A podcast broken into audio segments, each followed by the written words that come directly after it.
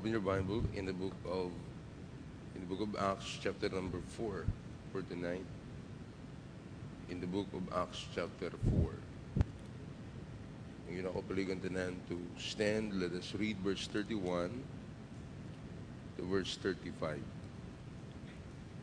In the book of Acts, chapter number 4, 31 to 35. Ito ko kining uh, minsay is good para nato in preparation to the coming uh, church anniversary and in preparation to the World Missions Conference. And this must be the, the heart of the Church of Jesus Christ. In verse 31 in Acts 4, it says, And when they had prayed, the place was shaken where they were assembled together, and they were filled with the Holy Ghost. And they spake the word of God with boldness. And the multitude of them that believed were of one heart and of one soul. Neither said any of them that aught of the things which he possessed was his own, but he had all things common. And with great power gave the apostles witness of the resurrection of the Lord Jesus. And great grace was upon them all. Neither was there any among them that lacked, for as many as were possessors of lands or houses sold them, and brought the prices of the things that were sold, and laid them down at the apostles' feet and the distribution was made unto every man according as he had need. I would like to share with you a message entitled The Church on Fire. Ang Iglesia nga nagakalayo. The Church on Fire. Magambot amahan, nagpasalamat kami for tonight, for this afternoon, though the weather is not good and people could would have reasons not to come to this assembly. But thank you, God, for your people here this afternoon, for their love and true commitment to your church and to your ministry. God, we are counting the days before your church would celebrate her 34 years of existence. May pray, God, that you help us that as a church that the fire and vibrancy of service would always be in our spirit. Sometimes, Lord, it's hard to balance things. We want your church to always take the go of doing the work because, Lord, we are being commissioned, entrusted by you with this great work. Oh God, forgive us of all our sins, Lord. We have failures. We have a lot of shortcomings. There were times that we have no idea that we are already walking in in a way that you are not pleased, not honored. Dear God, my prayer that you make us always one in your plan and purpose. Help your church here at Lapson Baptist Church that we have always the Spirit of Jesus Christ.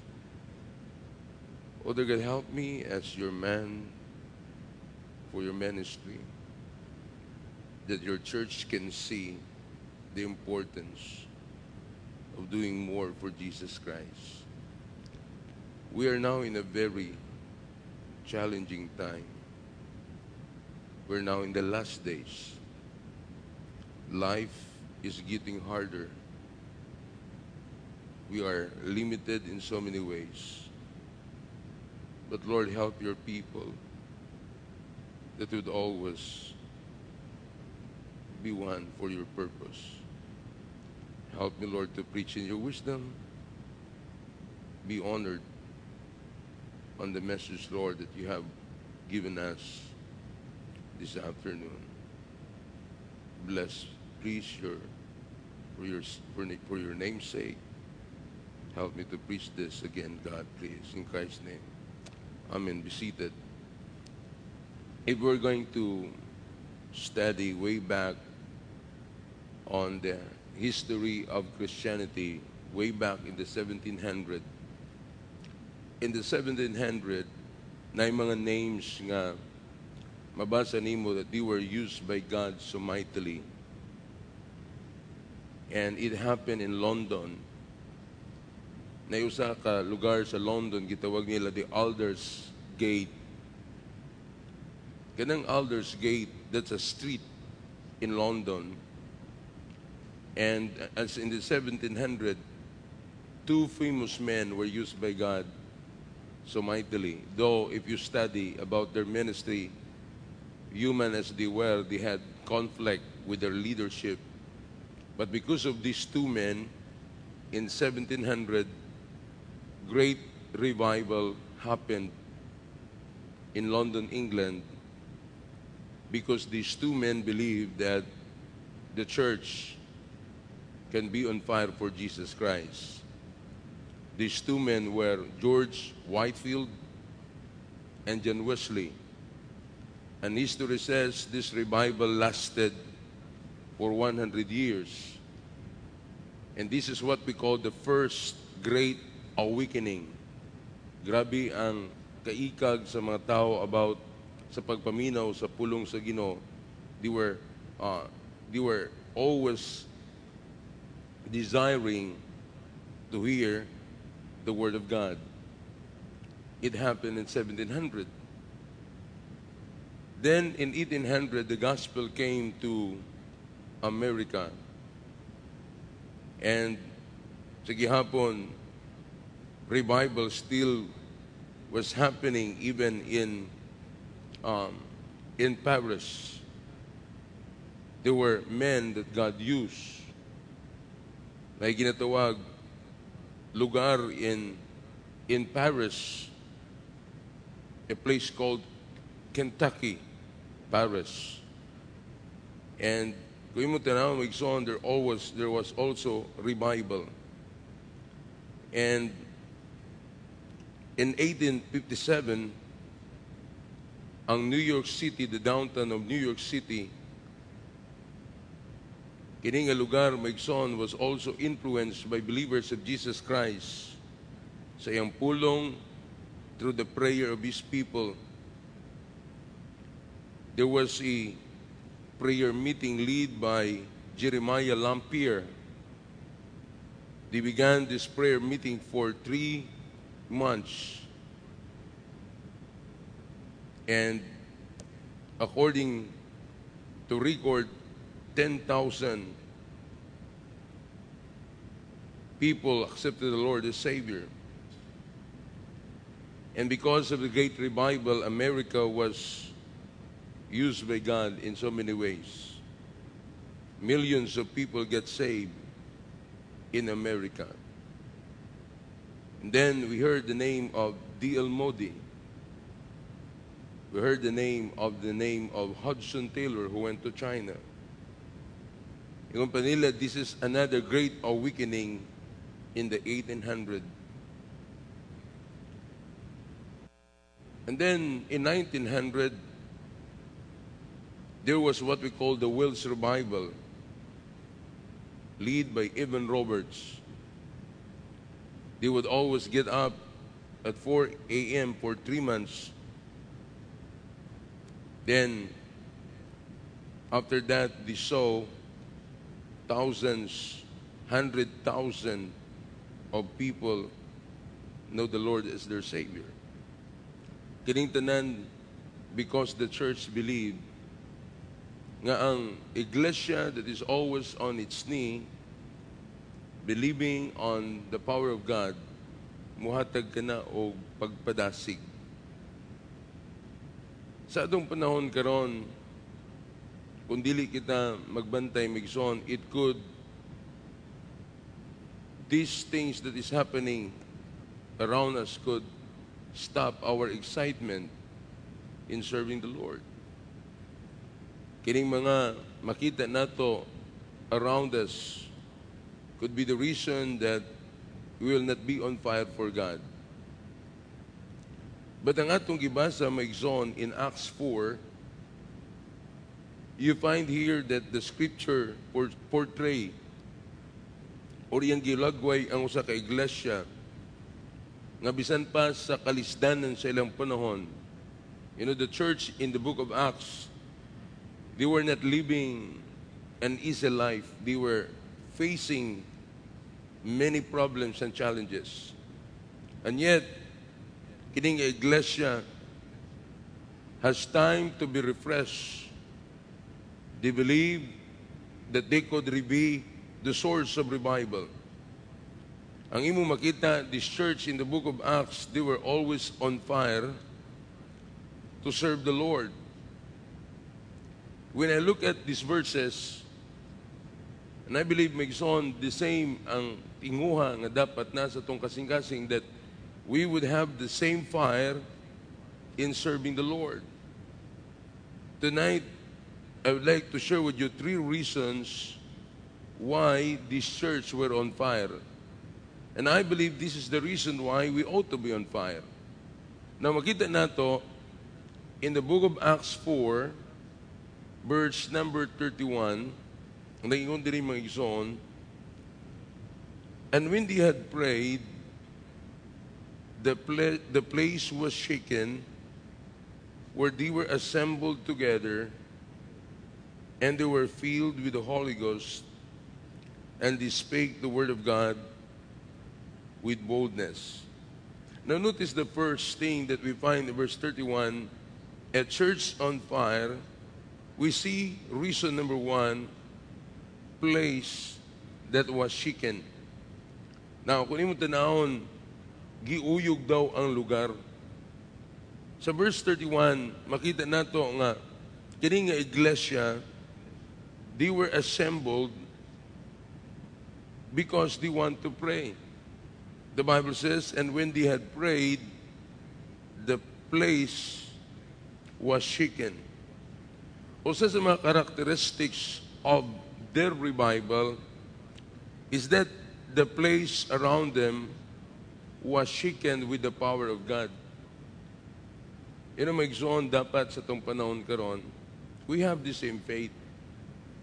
Now, dumdumo na to, this is the only church in Jerusalem. Wala na ilaing church.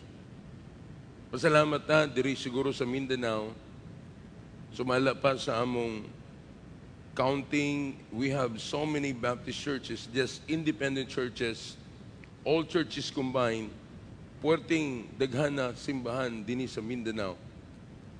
And ito ko makaigsunan nga, if a church believe on the power of God, we believe that the church can make a difference for Jesus Christ. Makita nato, wala man dinig isgutan nga na baka sila'y propidad. So na, na, na attitude aning mga- aning iglesia, they have the attitude of the Lord that simply imitate nila ang attitude ni Kristo. But ang imong makita lang maigsoon, this church were together in prayer. They had prayed and the place was shaken. Musa dili dapat musuyon ta sa panahon nga moingon wala nay panahon or wala nay paglaom ang atong panahon because we are now living in a dark situation or a dark ages. Kung imo tanawon history after history muna kung gingon ka ganina so good in the 1700 because of the word of God, because of the people of God, because of the people of God praying, revival happened. Many times madunggan nako sa mga kaigsuunan nato nga mga uh, American Bible believing pastors. They would always tell us that revival is now happening in the Philippines. Wala daw susama aning uh, excitement nga sa mga Kristohanon nga mga lagad sa Ginoo. Abi ninyo, Every time they would come here, they're blessed because of the receptivity of God's people to the Word of God. Kay sa ato magson salamat sa Pilipinas, we can we can preach the Word of God anywhere. Wala tay problema about sharing the Word of God even to our military, to our men and women in uniform. They would accept the Word of God. So kung imong tanawon makaigsunan, I believe the church must be the number one believer of change. The church ought to be the number one believer that revival could happen even in our lifetime. Kung muuyon ta sa panahon, mingon ta, it will just allow the wicked to rule and to control and to influence. So where is the church? What is the purpose of the church of Jesus Christ? Busa makita nato God wanted us to see when the church believed in prayer, impossible things could happen. Busa, ang akong pagdasig, and I would like to remind and ask everyone that we would always pray that the Lord would work and use our lives for His purpose. Na makita nato makaigsunan, this place was a place where people of God would meet and pray. The place that was shaken. Busa, usa sa mga characteristics of the revival is that the place around them was shaken tungod sa gahom sa Diyos because of the power of God. Now, first of all, it was shaken because one, or leader A, they were scripturally, scripturally expected people. Pasabot, nituo sila to what the Bible says. When they had prayed. So makita nimo, they believe on what the Word of God says. This is one of the most notable characteristics of the early church. Dumdumo na to ang church sa Jerusalem. They were a persecuted church. Take note, ang ilang mga leaders, they were even told to stop mentioning the name of Jesus Christ. In fact, before this prayer meeting, si Peter and John, they were told by the government not to mention the name of Jesus Christ anymore. Now look with me in verse number 18 in the same chapter. In Acts 4.18 says, And they called them and commanded them not to speak at all nor teach in the name of Jesus. You know, you pray for America, gani na na sila yung mga balaod. I hope this would not become, na na sila yung mga uh, ginahisgutan nga himuong balaod, I hope this would not become a law, ng mga provision nga dili dapat i-appeal ang Biblia sa kinabuhi as they lead the country. Makadelikado ka na mga igsoon because a country cannot stand without God. Nakita niyo sa atong preamble, sa atong preamble, we need the aid of the God Almighty gina-acknowledge ka na sa nasod. Busa Megson, we see how the devil worked today. You know, the devil would not appear to us and introduce himself that he is a devil. And most of the time, the devil would use the system of our time. He would use the system of the government to hurt Christianity. Busa Megson, it's time for the church to really pray and believe. So makita nato on say basis nato that we believe that the revival still could happen and we can make a difference because this is what the scripture says. Mo kining gisulti sa balaang kasulatan. These men were told not to teach and speak in the name of Jesus. But look at what, what Peter and John said in verse 19. But Peter and John answered and said unto them, Whether it be right in the sight of God to hearken unto you more than unto God judge ye. For we cannot but speak the things which we, ha- which we have seen and heard. So when they had further treated them, they let them go, finding nothing how they might punish them because of the people. For all men glorified God for that which was done. Now look at this. Even na sila'y persecution, na daghan kayo nga threat sa ilang kinabuhi because they were preaching the Word of God, ingon pa sa Biblia, may son, God was still moving. And many people believed. Many men glorified God for that which was done. In fact, you find that if the people of God believe sa iyang gisulti siyang pulong, the Lord would work. So makita nato, scripturally, scripturally, these people expect that the Lord would work. Muna dapat ang atong faith. Amen? Muna dapat ang atong pagtuo. And many, many times, madunggan mo sa mga Kristohan, mingon sila, awa naman ni paglaom ang atong gobyerno. Awa naman ni nada ning atong gobyerno. Awa na may inani na gyud ang atong panahon. My son, remember, we are the people of God. Munang napata din because the Lord wants to use the church to make a difference. Gisulti ko ni sa inyo, I'm not, you know, I'm just, nakanang na-encourage ko when I listen to this man. I told you, miaging simana, that was last week, I was in Manila, ang reason, tungod kaming mga pastor na may meeting every Monday, Zoom meeting. Gapray ta sa nasod. We are praying for the country. Of course, ang mga pastor, salamat sa technology karon, we can just meet, you know, ang mga taga Manila, Luzon, NCR, taga, uh, uh, taga uh, different places, we would gather, we would meet through Zoom.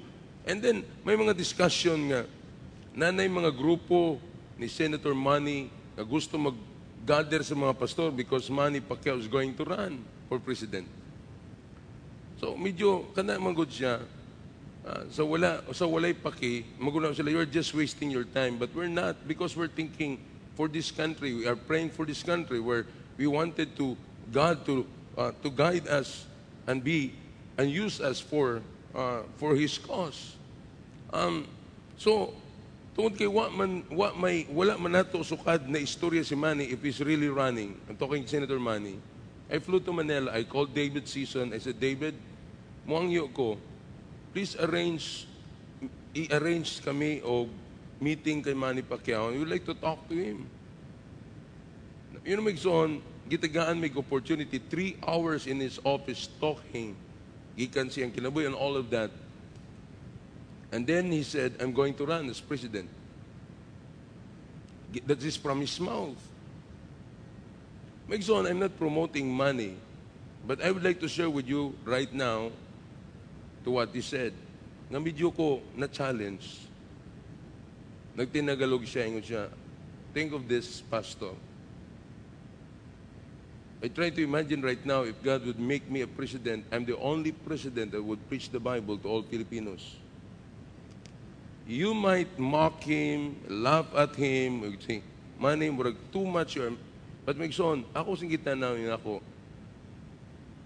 grabe ano, wa pa ko sukat na kadungog inanay. Most of the time, ang more react and criticize him are the believers. Pero magpasalamat ka, Megson, nga na tao like that, that he believed that God can make a difference. Gusto ko lang ni isa nga example. Musulod ka sa opisina ni Manny Pacquiao na Luke 137, nothing is impossible with God. Muadto ka sa iyang toilet, dito sa iyang asa siya toothbrush, nothing is impossible with God. Tanan niyang offices, nothing is impossible with God. Na unsa may isulti ni mo anak karon? So what I'm saying is this. I praise the Lord that there is one man who believes that he can make a difference.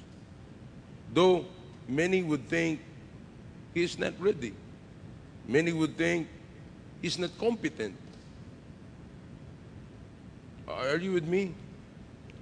You know, I have great respect to that kind of man who believe that he can make a difference because of God kaysa mga maalamon nga nalang sakit nga way ginahimo but only to criticize. Amen? You know, kung mo tanaw makaigsunan, he believed what the scripture says. Now, again, I'm telling this, the reason I just use that as an, as an illustration for us to understand. Labaw na unta, the church of Jesus Christ must believe because we're His body. Amen? Kung pangutanon ka, particularly ikaw, diretso sa imong kaginabuhi, is pangutanon ka, in person tonight, do you believe on what the scripture says? Do you believe that you can make a difference? May on, we ought to believe and we must believe because this is what the Bible says. Amen? The place that was shaken, scripturally, these people expect for that. I said they were persecuted church. And yet they were powerful because they were a praying church. In Acts chapter 1, verse number 14, you look at the attitude of the Bible believer here. The Bible says in Acts 1:14, this all continued with one accord in prayer and supplication. They were always in prayer and supplication with the women and in the mother of Jesus and with his brethren you find that they were seeking God's face. They were always in prayer.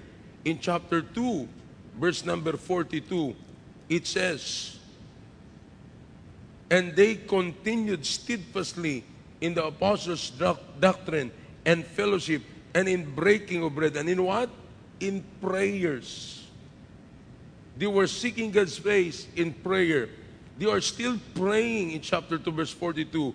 Acts chapter 3, verse number, uh, in the whole, eh, the entire chapter, you find Peter and John on the way to the prayer meeting. And the Bible says 5,000 souls got converted. Then Acts 4, you find the first persecution. Peter and John were put in prison and they were still praying and you find in chapter 5 in the book of Acts, this church still praying. So many got saved. Multi- multitude of people got saved because they believed that the church could make a difference.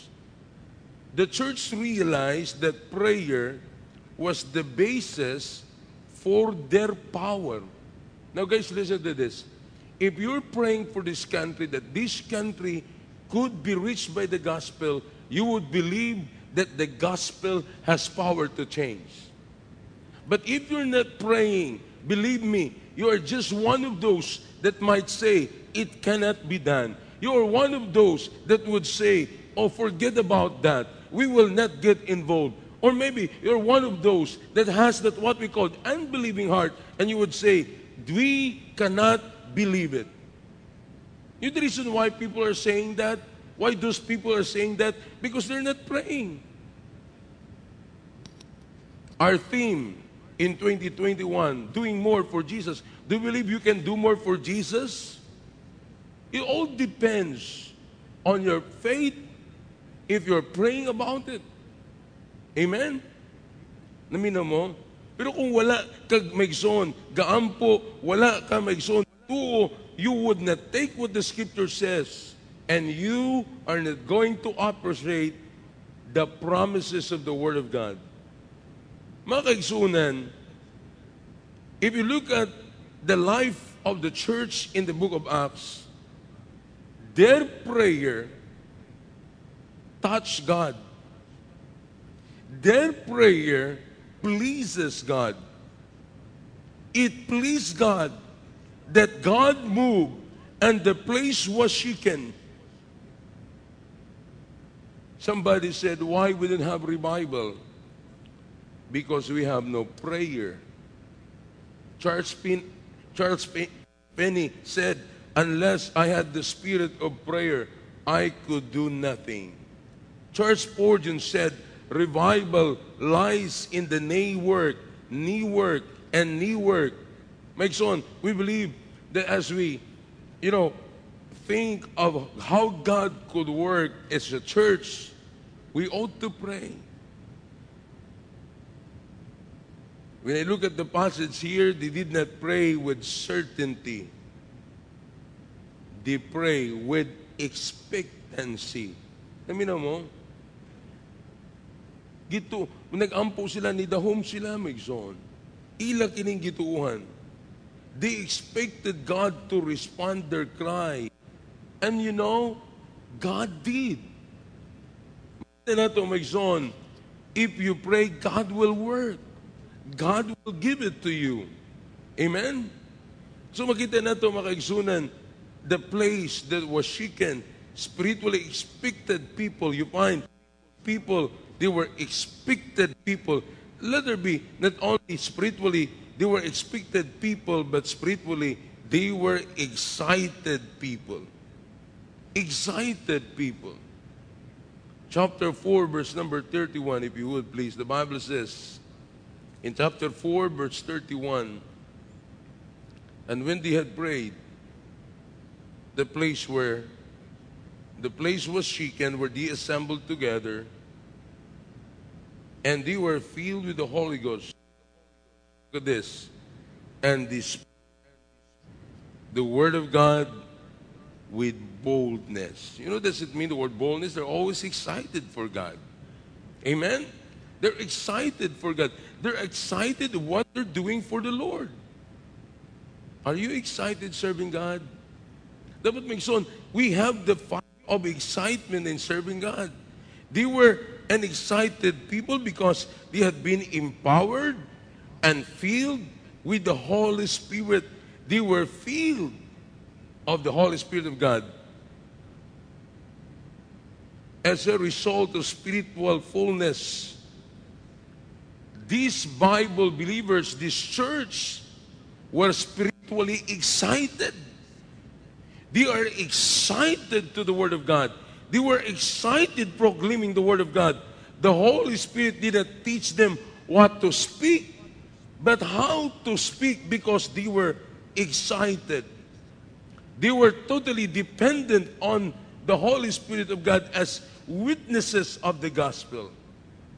They preached the Word of God with boldness. Amen? Now, as we are approaching to our church anniversary, you know, we're announcing sa mga butang dapat na buhaton. Now, because of the pandemic, we're targeting 150 visitors. This time, I told my staff, let's reach out those people nga they are serving in the community. Maybe they are not known, but yet they're serving uh, mga tao nga simple lang pero nagpangalaga. Let's invite them. And well, let's honor them and let's you know share to them the gospel of Jesus Christ. And make son kung imo tan we need to believe that God can work through us. That He can use us to make a difference.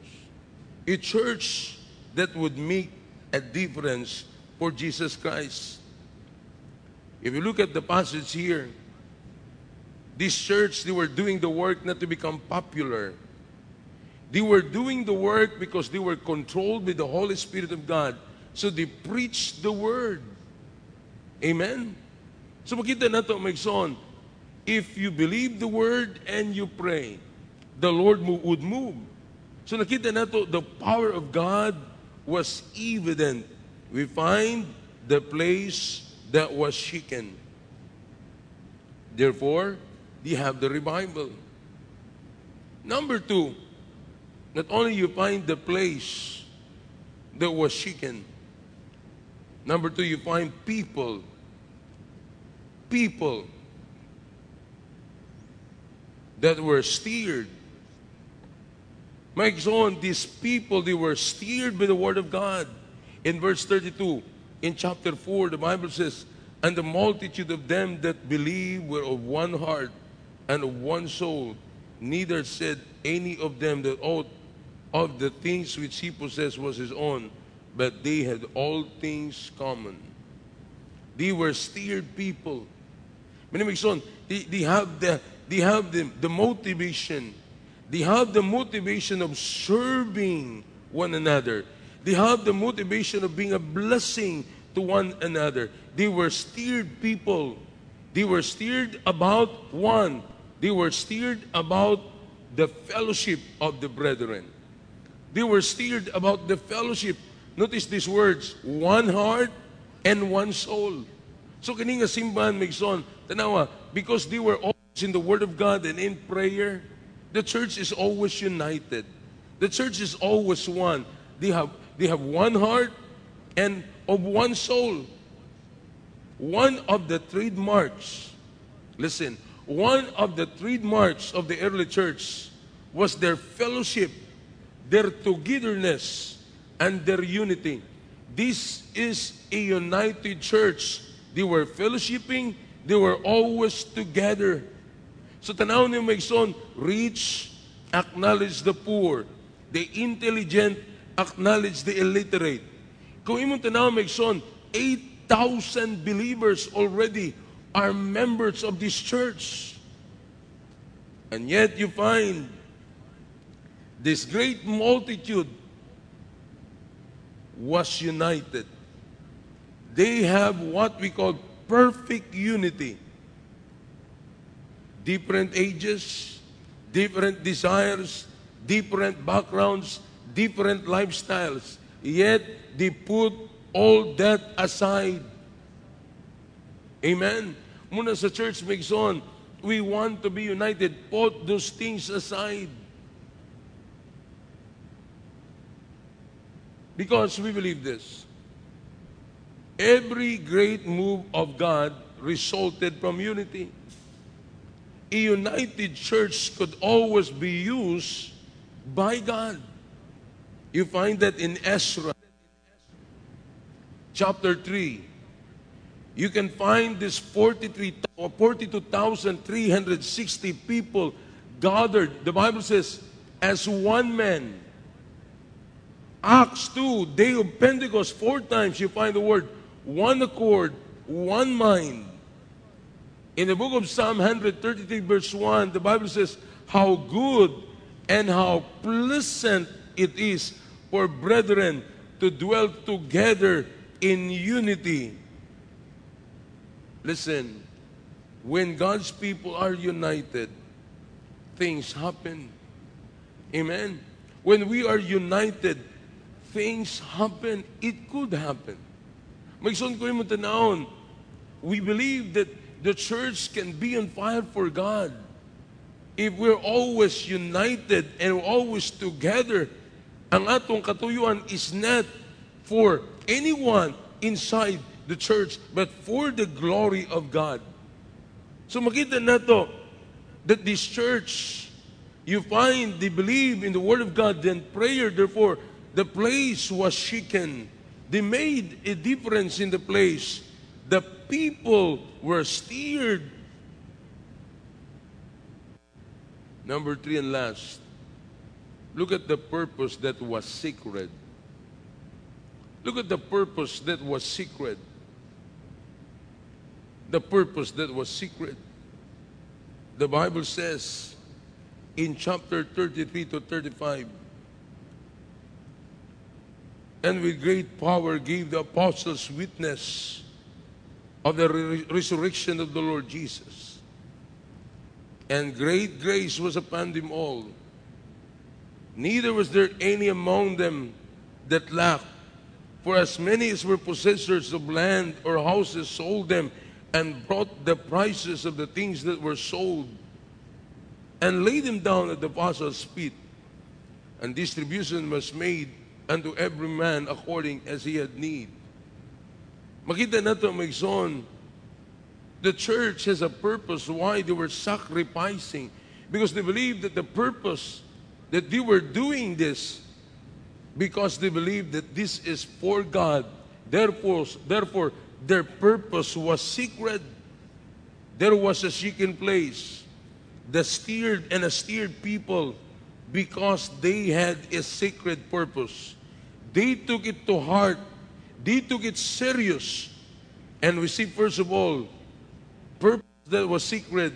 Notice under this, notice the message that they proclaimed. Notice the message that they proclaimed in verse 33. With great power gave the apostles witness the resurrection of the Lord Jesus. And great grace was upon them all. Look at what they were proclaiming to people. Look at, they know the purpose, the reason they were sacrificing and they were giving and they were giving to the cause of God so that they can help the brethren that are in need, so that they can be a blessing to the community. They believe that this purpose is secret. Sagrado ang katuyuan sa iglesia. Amen? Munang kanunay na akong ginaingon, Maigson, ang simbahan ought to be well supported by God's people. The first responder of every need nga makita nato to be a blessing is always the church of Jesus Christ. Ang una nga makakita and be a blessing. The message that they proclaim, they preach the only thing they knew to preach. What is that? The gospel. The gospel of salvation. You find in Acts 3, Peter preached the gospel. You find in Acts 7, Stephen preached the gospel of everything that happened, of all the changes that took place, that, that, took place, their message did not change. They preached the gospel. May son, mo ka na dapat ang atong unaw The church is here to preach the gospel. We have a secret purpose. Why we are doing this, why we're giving for the gospel, why we're sacrificing for the gospel. Number two, notice the purpose that was sacred. Notice a ministry that they practice. Notice the ministry that they practice. In verse 34 and 35, the Bible says, Neither was there any among them that lacked. For, eh, for many as were possessors of lands or houses sold them and brought the prices of things that were sold and laid it down at the apostles' feet, and the distribution was made unto every man according as he had need. You know, the church were helping one another. And in a time, because of the persecution na mga igsoon, that they lose their job, na mga igsoon, igsoon sila, but the church helped so that they can be united. And they believe that this is a sacred purpose. Look at the ministry that they practice. What you find is this they practice an selfish spirit. Dili ka ng selfish spirit, but unselfish spirit. The church is willing to be a help. The church is willing to give. Unselfish spirit. Kunin mo tanahon, It was more than just a message. It was a ministry. They were ministering to one another. They practice what they preach. What is that? Acts 20 verse 35.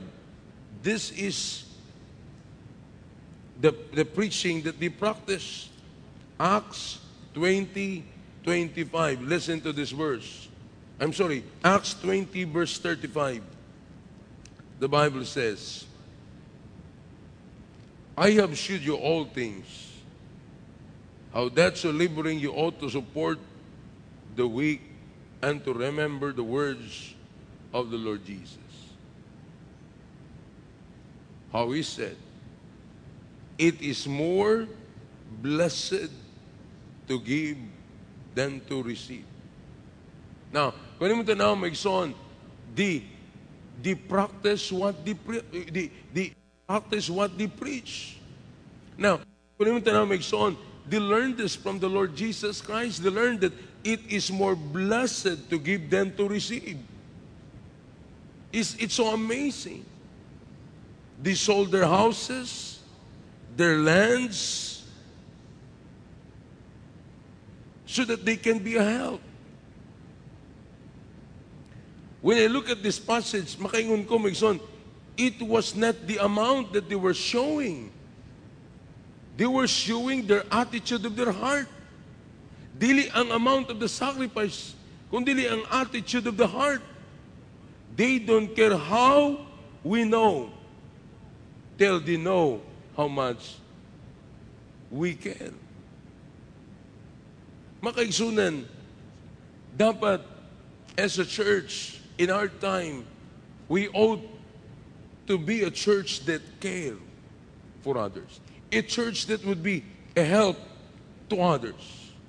Muna maigsoon, ang purpose why the church is here. Nito tama kaigsunan that the church can make a difference. Amen? Usay magod ang pangutana, most of our churches are struggling. How can a church make a difference? Di ba tama? Tananta naglisod. How can we make a difference? Listen, we can make a difference because we are belong to Jesus Christ. We can make a difference because we are the body of Jesus Christ. We can make a difference because we are the people of God. Makaisunan, this is important that the church would believe on the Word of God and would depend on God and would give all our trust to God. That is the purpose why the church is here. Two more weeks, we're going to have the church anniversary. But I hope you understand how important the church in your life. I'm not talking about this building, but what we're doing for the Lord. Let us be a church that would make a difference for others. Let us pray that these 150 believers would know the Lord seriously, that they would know Christ as their Savior. Let us pray, beloved, that we would be a blessing to our community, that would be a church that would care for others. May son, magtanaw ka, you are in need, naglisod ka, but realize this, daghan mga tao nga mas lisod pa nimo, and I believe you are more blessed compared to others. Makaigsunan dapat dumdumo na to. The church can be on fire. The church can pray for revival. The church can make a difference. Do you believe you can make a difference in your community? Do you believe you can make a difference in your home? You can make a difference if you desire God to work, move in your life and through your life. The church can be on fire.